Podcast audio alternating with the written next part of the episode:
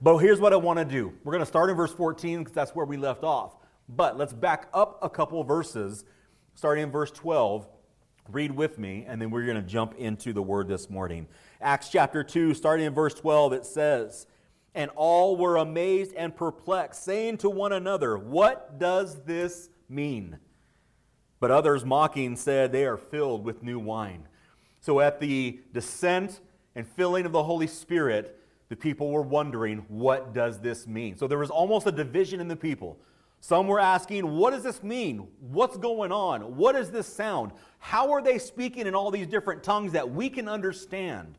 And then the other half split themselves off and rejected what was happening, saying it's nothing more than they just got filled with wine. They're drunk out of their minds, and they're just talking a bunch of babble. No pun intended. But that's kind of where we're at. And so Peter now is going to stand up, and that's where we pick up in verse 14 uh, reading through verse 15, Peter, excuse me, Peter stands up with the eleven, lifted up his voice, and addressed them Men of Judea, and all who dwell in Jerusalem, let this be known to you and give ear to my words. For these people are not drunk, as you suppose, since it is only the third hour of the day. So here Peter stands, as, as you can see again, it says he stands with the eleven. So really, all 12 disciples stand up to address the people, but Peter speaking on their behalf. That's important to understand. Many churches today will give credence to one apostle over the other because he's more important than the others because he remains in Scripture and the others disappear from Scripture. Well, that's not the case. We see it right here. Peter standing with the eleven. Remember, that 11 was filled out, as we talked about, with Matthias filling in for Judas Iscariot and replacing him. So you've got all 12 standing there ready to declare what's going on. Also, maybe a partial fulfillment of Jesus' own words to Peter. We have to go back to Matthew chapter 16. In Matthew 16, 18, remember Jesus said to Peter, says, Hey, Peter, you, on this rock, I will build my church. So here is that prophetic fulfillment of Jesus' words to Peter, using him in a mighty way, saying, You are going to help establish my church which is a beautiful thing. So Peter speaking on behalf of the disciples. And so the first thing he does, he quickly, immediately dismisses this notion that everybody's just drunk out of their mind. So, what does it mean by the third hour? Well, if we look at that in our language, it really was nine o'clock in the morning. That's about what time this took place. So, right about now.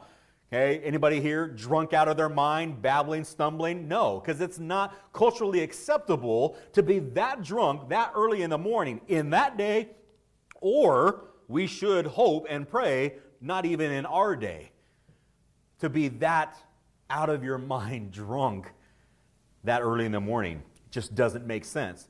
But remember also, where were they? They were in Jerusalem celebrating Pentecost, a high, holy, religious day. Why would anybody be that inebriated? Wouldn't make sense. So he just dismisses that right off the bat. But he then proceeds to speak to and lean heavily on Scripture.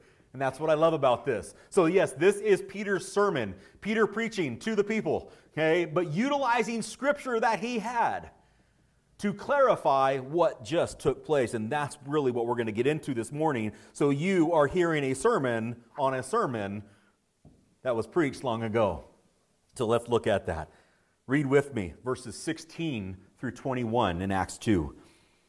He goes right into Scripture and he quotes the prophet Joel.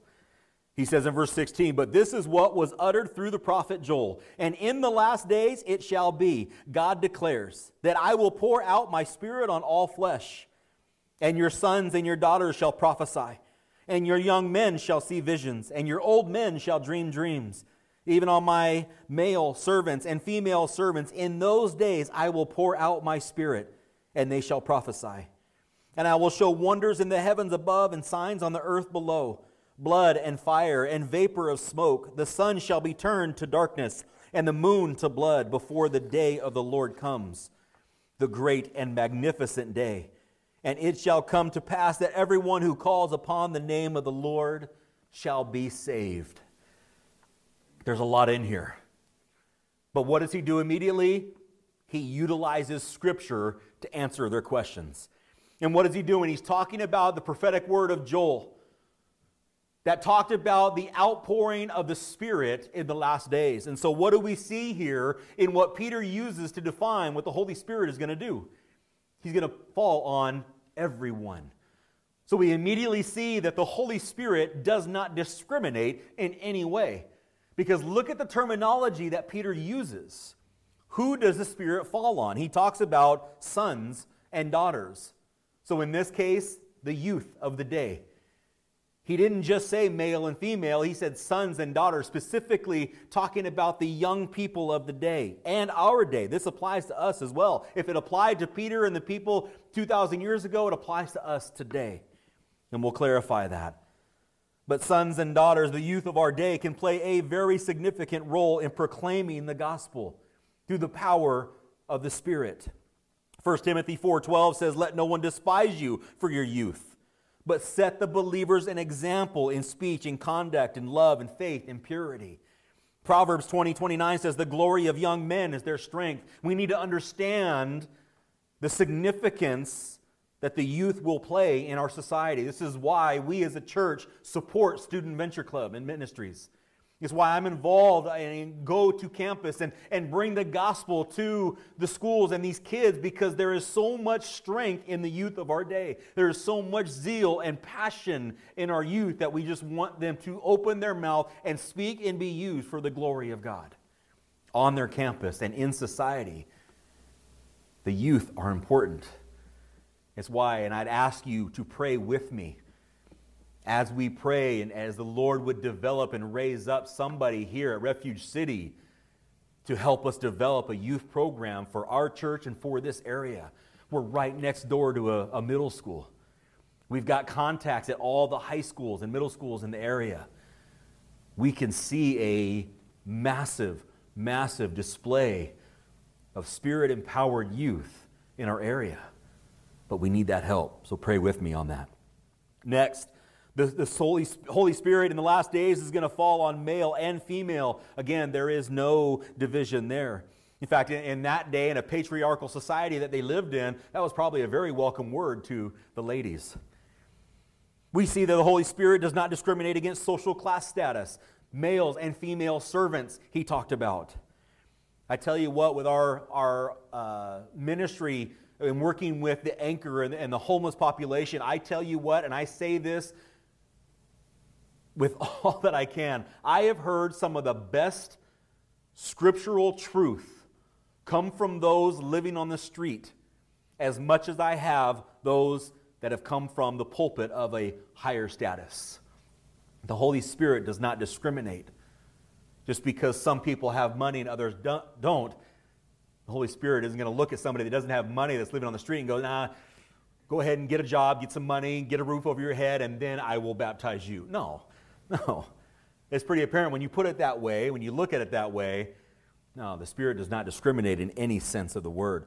Remember what we talked about last week, 1 Corinthians chapter 12 verse 13, for in one spirit we were all baptized into one body. Right? If we go on what the, the future apostle Paul would speak to the Galatians in chapter 3 verse 27 and 28, he says for as many as you were as, excuse me, for as many of you as were baptized into Christ and have put on Christ, there is neither Jew nor Greek, there is neither slave nor free, there is no male and female, for you are all one in Christ Jesus. The Holy Spirit descends on everybody that calls on the name of the Lord. And that's the beautiful thing. Now, we need to separate out a little bit of what Peter is saying. He's using the prophet Joel to speak, and he mentions something specifically. Now, that comes from Joel chapter 2, if you want to read it. The same exact words, Joel 2, 28 through 32. But in Joel 2, he says, in the last days.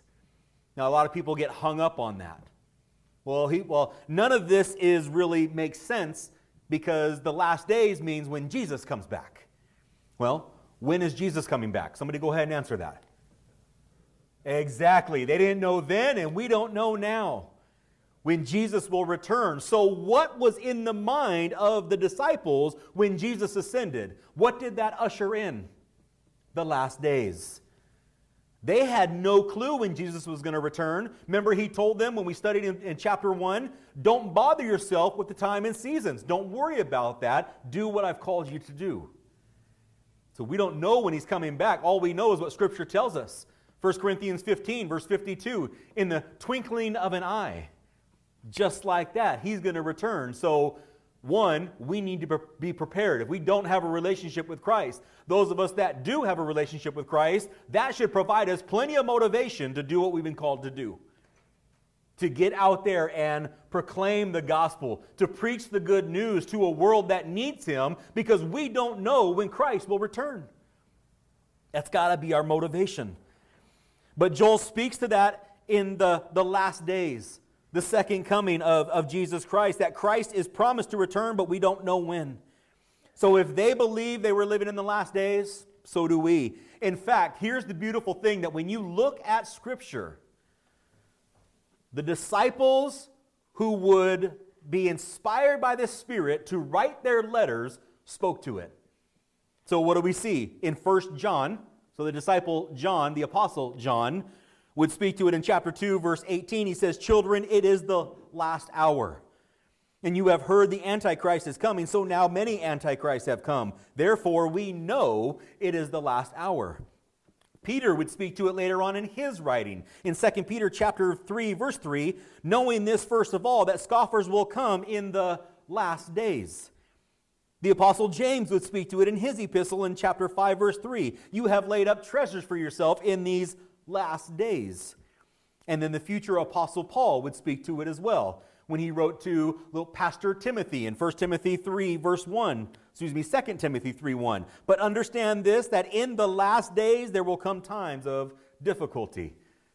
So all of the apostles understood that in the absence of Christ when he ascended, that ushered in the last days. Now, this confuses and, and causes a lot of people some hesitancy about God's Word. So, you're telling me that for over 2,000 years we've been living in the last days? Yes, we have. Because we don't put a time frame on God. How many thousands of years did He exist and do His work in ministry prior to the arrival of Christ? Thousands of years in our understanding. So we don't determine his time frame. We just need to understand that it is the last days. Now, will we see him return? I hope so. And if we don't, that's okay. My name is secure in that book of life. But that doesn't stop me from fulfilling what God has called me to do, which is to go out and deliver the good news and let others know Jesus is coming soon. That's what Peter's doing through this message to the people in Jerusalem. But a key verse. If you highlight anything, circle anything, underline anything in your Bible, underline or highlight verse 21. Such an important piece of scripture and word to them and us. Verse 21 says, And it shall come to pass that everyone who calls on the name of the Lord shall be saved. Now, we're going to look at that in a little more detail, that line later on in just a minute, but what an important word for everybody to understand. Everyone, because you hear so often nowadays people say, Well, I just need to get right before I go to church. I told the story before about Joe and I were walking into church one morning, and there was a homeless gentleman that was uh, riding his bike or, or coming out of, of, an area, and and we invited him to church, and he said, No, I'm all messed up. I'm dirty. I'm bleeding. I just fell off my bike. I need to go and get cleaned up before I come to church. And the word to him was, No, you don't. You are welcome as you are. Understand that. No matter your social class status, no matter your gender, no matter your political affiliation, I don't care where you fall on cultural and societal uh, lines, you are welcome in this place everyone who calls on the name of the Lord shall be saved. But I need you to understand the, the, the, terminology in there.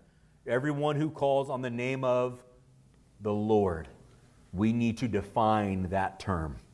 And we'll do so in, in just a minute. But let's read on verses 22 through 36. Peter goes on to declare why salvation in Jesus' name is the only way. He says, Men of Israel, hear these words Jesus of Nazareth, a man attested to you by God with mighty works and wonders and signs, that God did through him in your midst, as you yourselves know. This Jesus, delivered up according to the definite plan and foreknowledge of God, you crucified and killed by the hands of lawless men. God raised him up, loosing the pains of death because it was not possible for him to be held by it. For David says concerning him, I saw the Lord always before me, for he is at my right hand, that I may not be shaken. Therefore my heart was glad and my tongue rejoiced. My flesh will also dwell in hope. For you will not abandon my soul to Hades, or let your Holy One see corruption. You have made known to me the paths of life. You will make me full of gladness with your presence. If we pause there for a minute, there is Peter going to Scripture once again. That was Psalm chapter 16, verses 8 through 11. But he goes on to say, Brothers, I may say this to you with confidence about the patriarch David that he both died and was buried, and his to- tomb is with us to this day. Being therefore a prophet, and knowing that God had sworn with an oath to him that he would set one of his descendants on his throne, he foresaw and spoke about the resurrection of the Christ, that he was not abandoned to Hades, nor did his flesh see corruption. So he goes on not only to say, everyone who calls on the name of the Lord will be saved, but let's talk about this Lord. Let's talk about Jesus Christ. Now, a little bit of context. Remember who is Peter talking to? The cultural significance of his audience. Jewish men and women gathered together for Pentecost. What did they believe? Who were they still waiting for? Their Messiah. And they obviously did not believe that Jesus was the Messiah because Peter reminded them this Jesus that you crucified and killed, he is the one. And you missed him. very plain, very plain and clear, right? So Jesus was proven to be empowered by God through his miracles, his signs, all the wonders that he did, to which they were witnesses of. Not just the disciples, but the people Peter was talking to.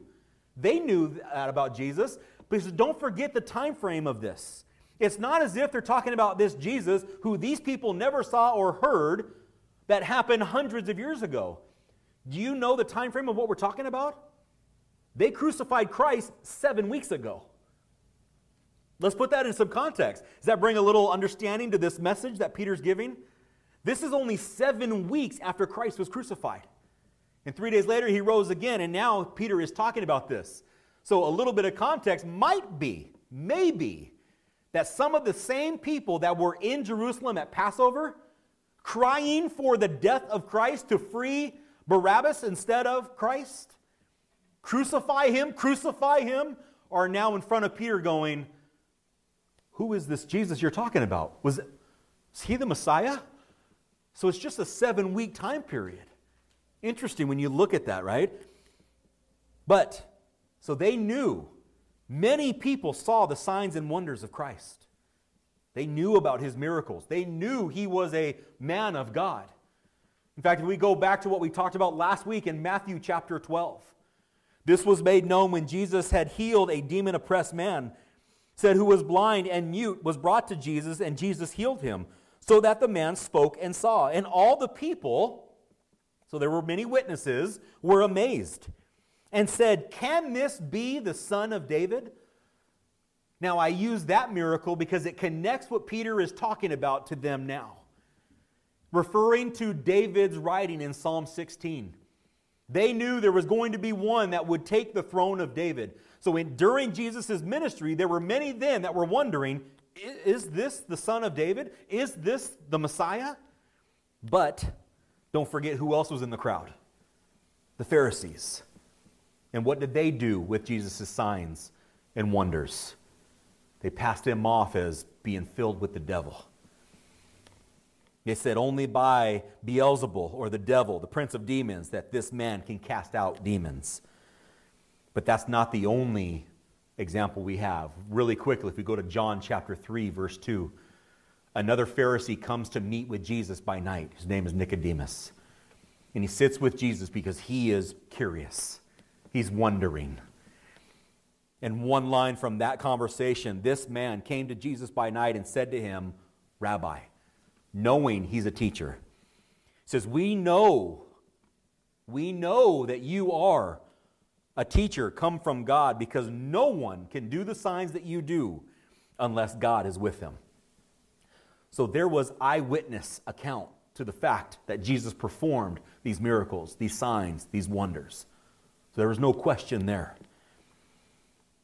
So, regardless of whether you reject him as the devil or some like Nicodemus and many others that were genuinely seeking answers, every single person, when it comes to Christ, is brought to a decision point. There's a decision to be made.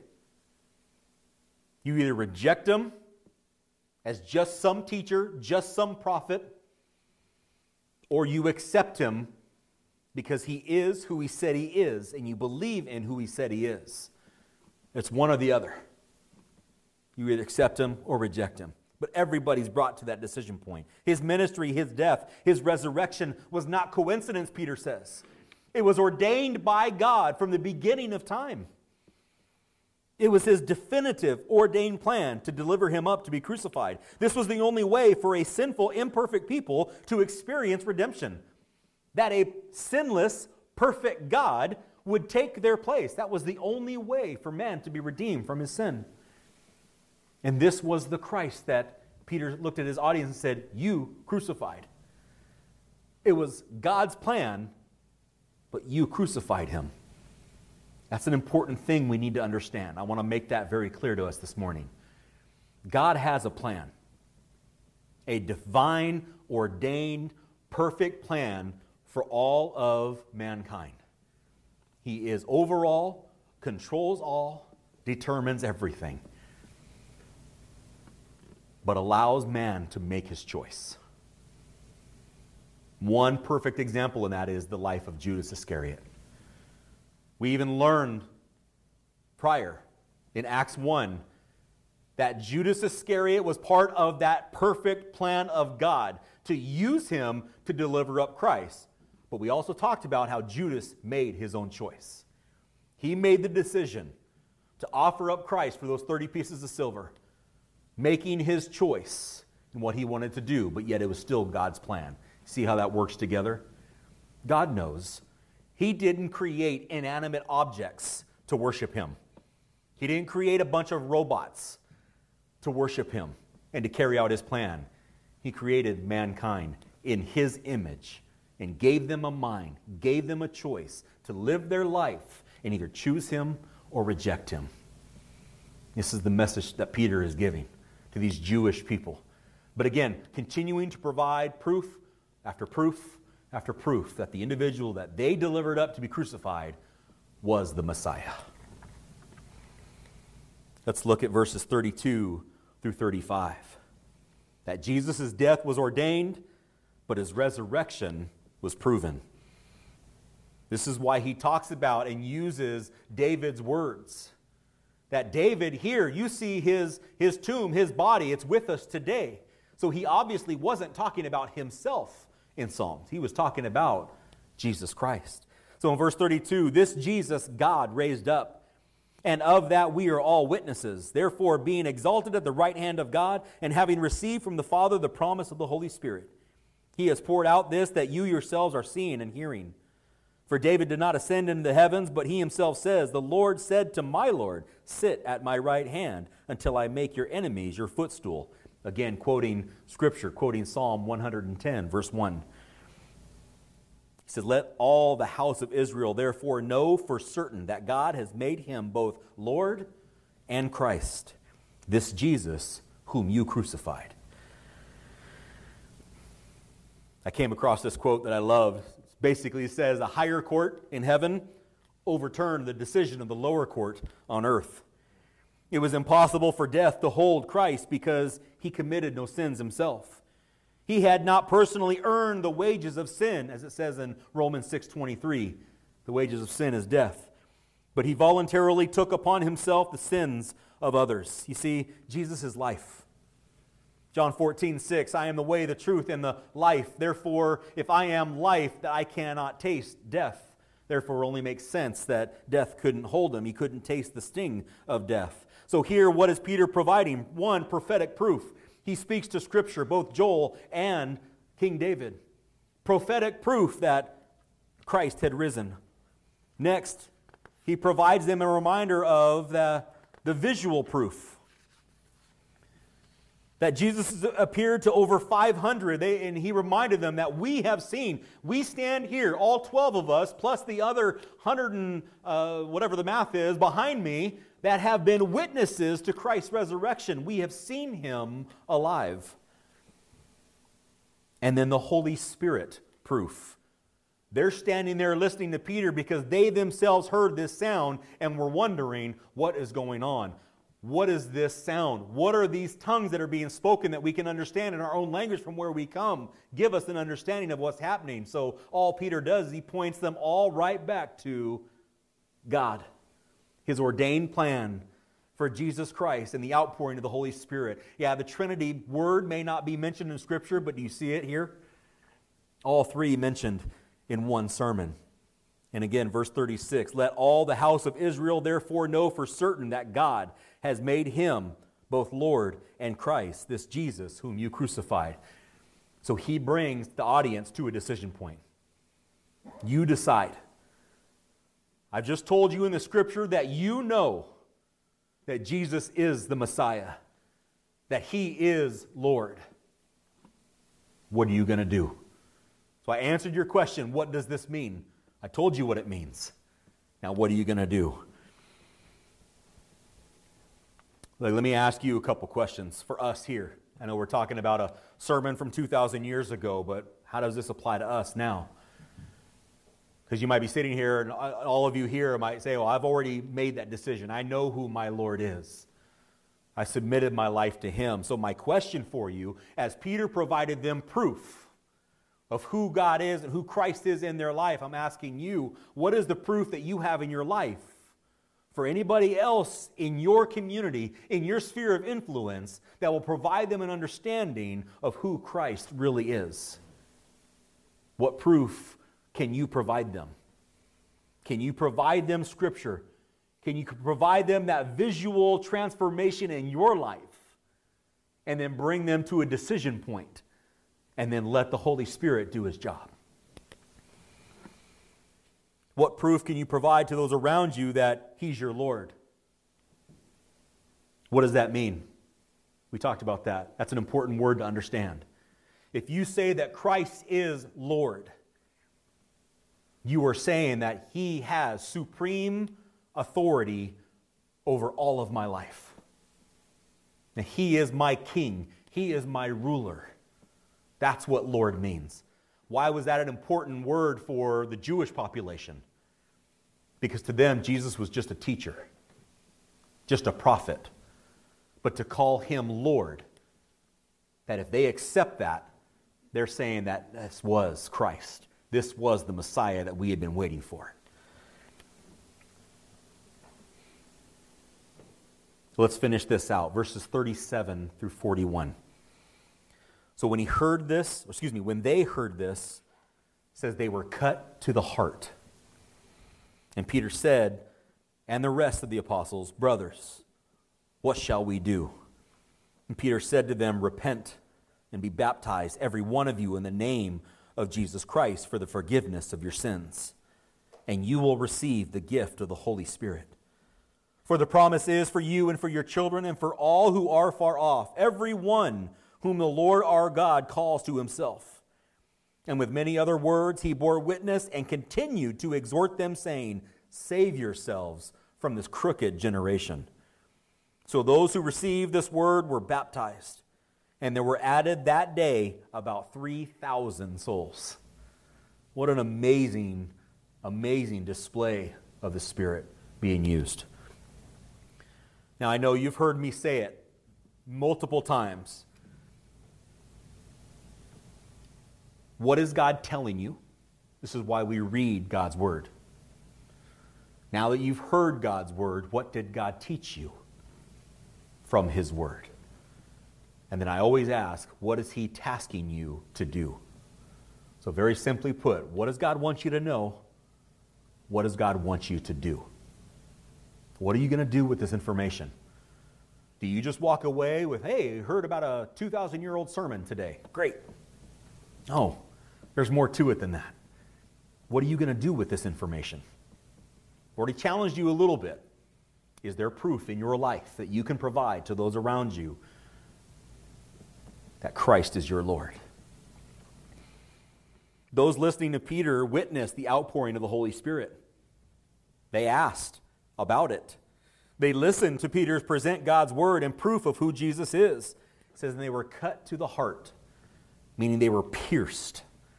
There was something so strong inside of them that was causing them to have a reaction because of what Peter had just shared.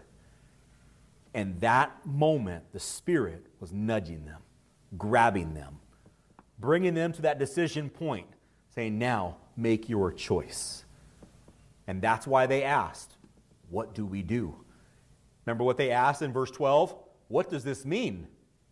Peter gave them the meaning. Now they ask, What do we do? Essentially, what are they asking for?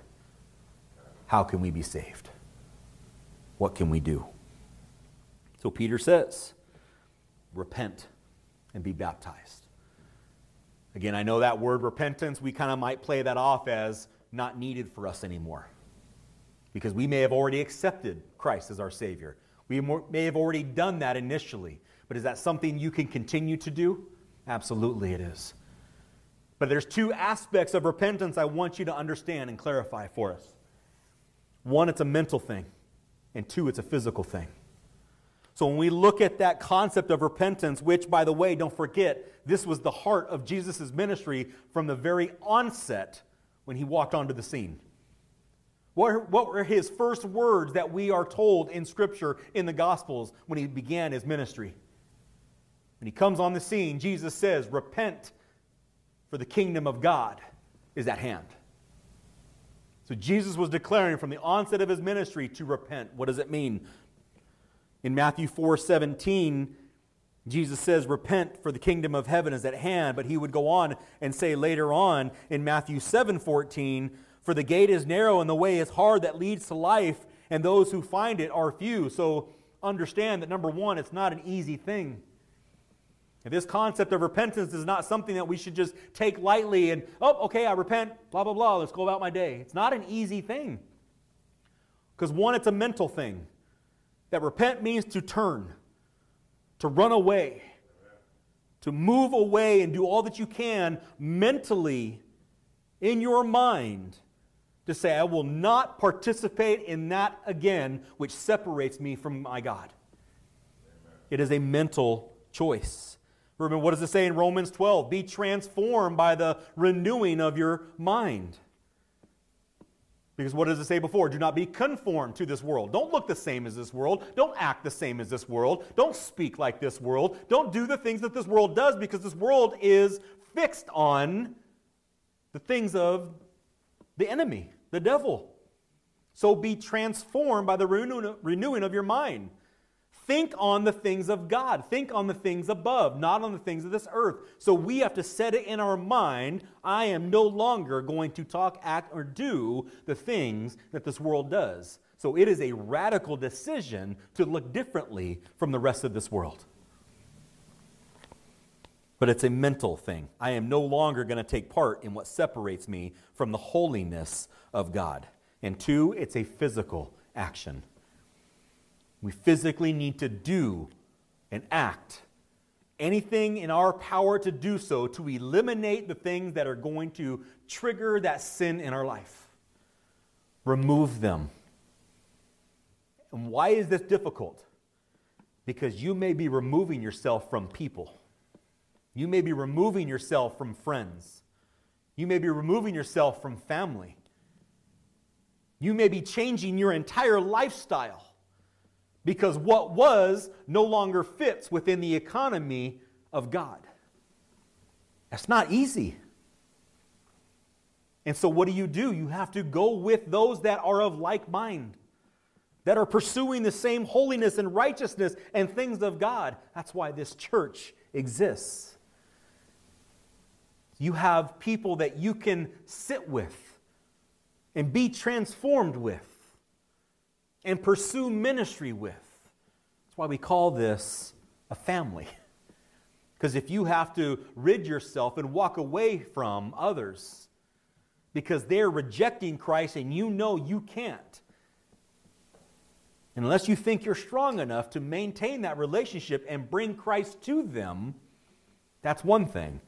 But if not, then you find yourself in a family and get connected with a family, live life with a family that is pursuing the things of God.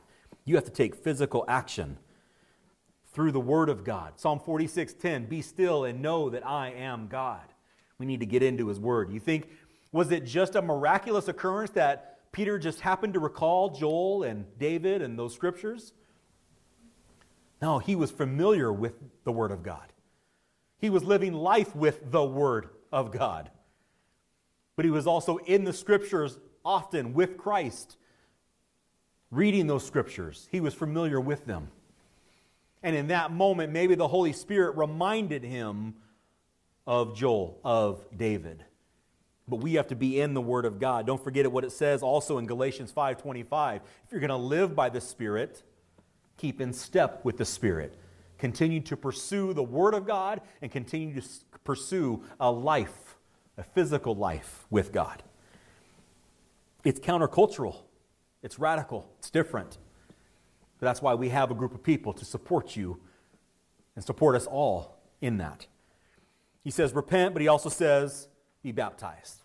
Why is that such a radical word for this Jewish people? Because the words that Peter called them to do, be baptized in the name of the Lord Jesus. He was calling them to say, make a public declaration of faith in Jesus Christ, whom you crucified as just some guy, to now be baptized as declaring that He is your Lord. It was a radical step. It's no different for us today. Baptism is not just an opportunity to jump in a pool when it's a hot day. It is not a simple thing. It is a radical physical display of what the Spirit has done in your life. Because you are telling the world around you, I live for Jesus Christ. He is my Lord God. I've submitted my life to Him. And therefore, calling all those who are witnesses to that baptism to hold you accountable to who you say you now are. Baptism is a radical thing. And why it's one that we promote, not to just do some religious thing, but you are telling the world Christ is my Lord, He is my, my God and I'm going to live in such a way that honors His name in my life. So if you're saved, then continue to repeat that gospel message to yourself on a daily basis. Jesus said, Take up your cross daily, every day. Remember the gospel message and how you are to live your life. If you have done both of these things, if you have initially repented of your sins, accepted Christ as Lord, and were baptized, are you off the hook? No, of course not. Then continue to pursue that deeper relationship, holy relationship with Christ. And then I want you to walk away with this as well. Since we're listening to Peter give a sermon, let's read from Peter's epistle. We studied 1 Peter and 2 Peter a while ago. Let's remind ourselves of what it says in context of our message today, and we'll close with this.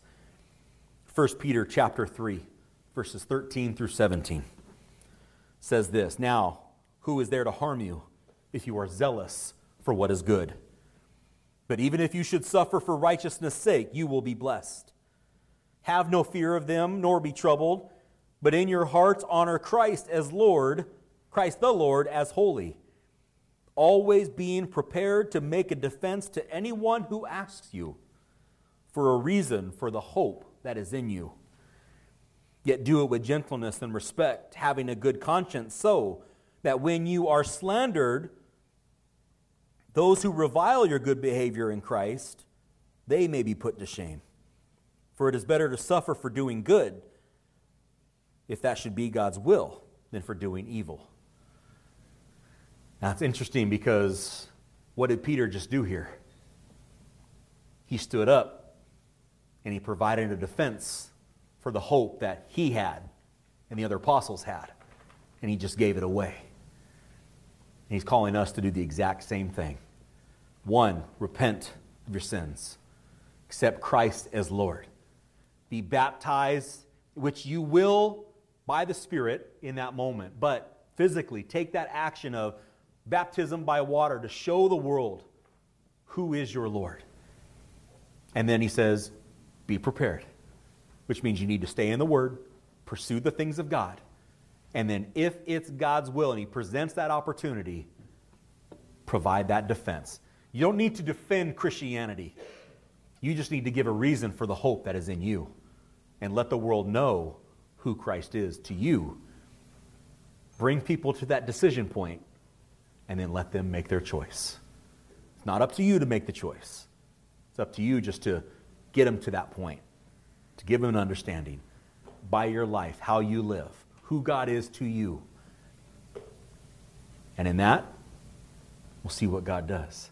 This day, saw 3,000 people welcomed into the church. That building was starting to happen. And next week, we'll talk more about that process and what that looks like. Amen? Amen. Let's pray.